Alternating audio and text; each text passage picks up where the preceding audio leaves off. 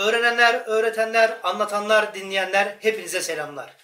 Düşünce dünyanızda o fikir turunu yaparken fikirlere otopsi yaptığımız video serimizde bugün ikinci bölümle devam ediyoruz. Bugün inceleyeceğimiz kısım tarih biliminin içerisinde, tarihsel bilginin içerisinde siyasal olan bilgiye odaklanmak. Yani uluslararası ilişkiler ve siyaset bilimi alanında bilgi türü olarak, incelenerek bilgi türü olarak bakılan siyasal bilgiye odaklanacağız. Ve bunun için de bazı kavramları açmamız gerekecek. Bir önceki videoda bahsettiğimiz gibi siyasa, siyasi, siyasal, siyaset gibi kavramların ne olduğuna ışık tutabilirsek bu kavramsallaştırmamız daha kolay olacaktır aslında. Ve bu noktada aslında Türkçe'de tam karşılığını oluşturamadığımız polity kelimesinden başlamak lazım. Çünkü her şeyin başı aslında orası. Polity denen şey nedir diye soracak olursanız en az iki kişinin bir araya gelerek oluşturduğu toplumsal yapıya verilen ad aslında polity'dir. Yani 1 milyon kişilik bir devlet de polity'dir. 100 kişilik bir kabile de polity'dir. En az iki kişinin oluşturduğu bir grubun adı da yine polity'dir. Ve birden fazla kişi yani iki kişi bir araya geldiğinde ne olur? Zaman rekabet olur, anlaşmazlık olur, çatışma olur. Çünkü ikiden fazla kişi bir aradaysa, daha doğrusu en az iki kişi bir aradaysa paylaşım, hatta paylaşımcılıksızlık ve çıkarların çatışması söz konusu olacağından dolayı bazı problemler meydana gelir. Çünkü iki kişi ortak zaman, ortak mekan yani bir mekan paylaşımı, bir zaman paylaşımı içerisindeler. Yani aynı zamanın içinde bir mekanı paylaşıyor ve burada muhakkak çatışmalar, anlaşmazlıklar çıkar. İşte bu anlaşmazlıkların çözümü, bu yöntemler bütününe politics yani siyaset adı verilir. Bunu Profesör Doktor Nuri Yurdusev nasıl açıklıyor? Başlangıçta farklı fikirlerde olan, başlangıçta farklı beklentilerde olan en az iki kişinin bir araya gelip barış içinde bir arada yaşama isteğinden ötürü belli kurallar, kanunlara uyma isteği sonucunda ortak bir karara varabilme yöntemler bütününe siyaset denir. Yani politics denir.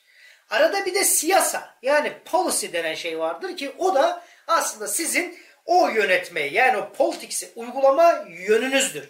Yani stratejinizdir diyebiliriz burada. Daha doğrusu strateji tam karşılamıyor bu kavramı. Daha geniş bir kavram aslında ama sizin siyasetinizi yürütme yolunuza da siyasa yani politics tabiri kullanılır. Şimdi o polity denen yapının içerisinde siyasetin oluşabilmesi neden kaynaklı olur? Bahsettiğimiz gibi bir arada yaşamak zorunda. Barışçı olarak bir arada yaşamak zorunda olan ve başlangıçta farklı beklentileri, farklı çıkarları olan insanların bir araya geldiği bir grupta barış içinde bir arada yaşama zorunlu olan o toplumsal yapının düzenlenme şekli, nasıl düzenleneceği ve kuralların neye göre konulacağı soru işareti oluşturur. Burada üç tane temel probleme çözüm gerekir. Nedir bunlar? Birincisi aynı mekan içerisinde yaşayacak o toplumsal yapının bir aidiyetinin olması lazım. Yani aynı aidiyet içerisinde birleşecekler. Ki bu kimlik olacaktır işte. Bir diğer çözülmesi gereken problem bu aynı mekan içerisinde aynı zaman diliminde yaşayan o toplumsal gruba bir aidiyet sağlamak için önce aynı düşünce tarzına sahip olmaları gerekir. Yani bilginin kaynağının aynı olması lazım. Yani gerçeğin, imajı dediğimiz, gerçeğin, resmi dediğimiz bilginin nasıl elde edildiği konusunda aynı noktada olmaları gerekir. Aynı şekilde bakmaları gerekir. Bir üçüncüsü de birden fazla insan bir araya geldiğinde muhakkak oluşacak en temel yapı ekonomik yapıdır. Yani ekonomik faaliyetler bütünü gerçekleşecektir ve bu ekonomik faaliyetlerin modu ne olacak? Yani hangi usulle ekonomik faaliyetler gerçekleşecek? Yani çok eski çağlardaki bir avcılık, toplayıcılık gibi bir ekonomik faaliyet türü mü olacak? Yoksa bugüne geldiğimizdeki bu kapitalizm temelli bir üretim modeli mi ortak üretim ve ekonomi modeli olacak? Bu kararlaştırılması gereken bir husustur. Tabi bu konu İbni Haldun'da yine mukaddimede Bedevi ve Hazeri ayrımı olarak detaylıca incelenmekte, detaylıca örneklenmektedir. Başka bir video olarak İbni Haldun'a özel yer ayıralım ama burada bence çok fazla detaya girmeyelim.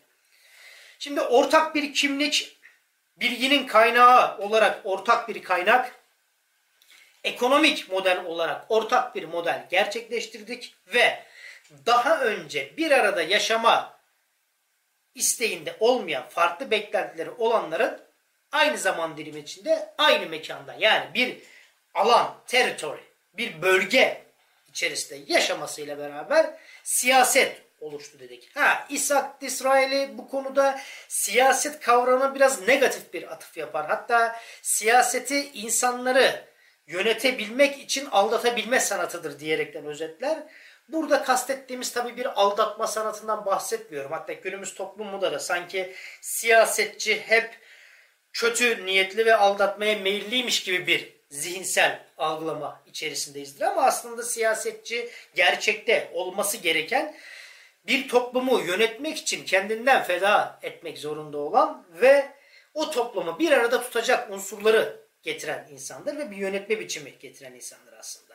Peki bu bilginin kaynağı kimlik ve ekonomik model dedik, bir arada tutabilme dedik, barış içinde bir arada yaşayabilme dedik. Bunları nasıl sağlarsınız? İşte bunun yöntemi kanunlar olabilir, din olabilir, etik olabilir, gelenek olabilir. Daha ilkel toplumlarda gelenekler ön plandayken daha gelişmiş toplumlarda kanunlar ortaya çıkabilir.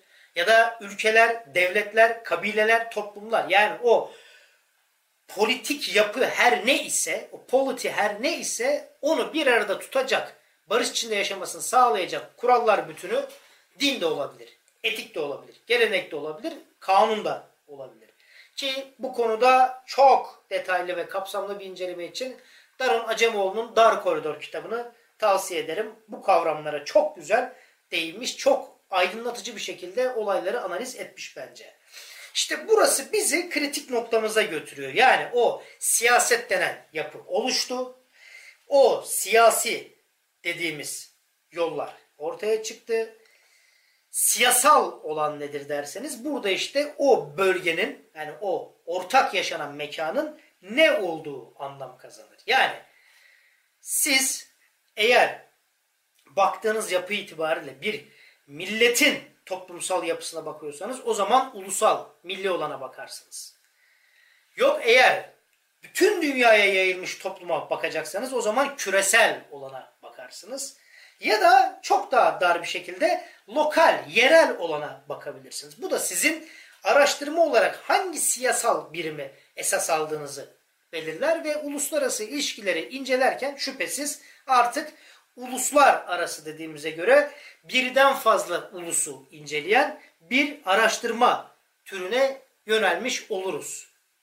Bu videomuz şimdilik bu kadar diyelim. Bir sonraki videomuzda evrensel, küresel olanın ne olduğuna bakacağız. Yine bunun gibi daha kısa süren bir video olarak devam edecek. Beni yine sabırla dinlediğiniz için çok teşekkür ederim.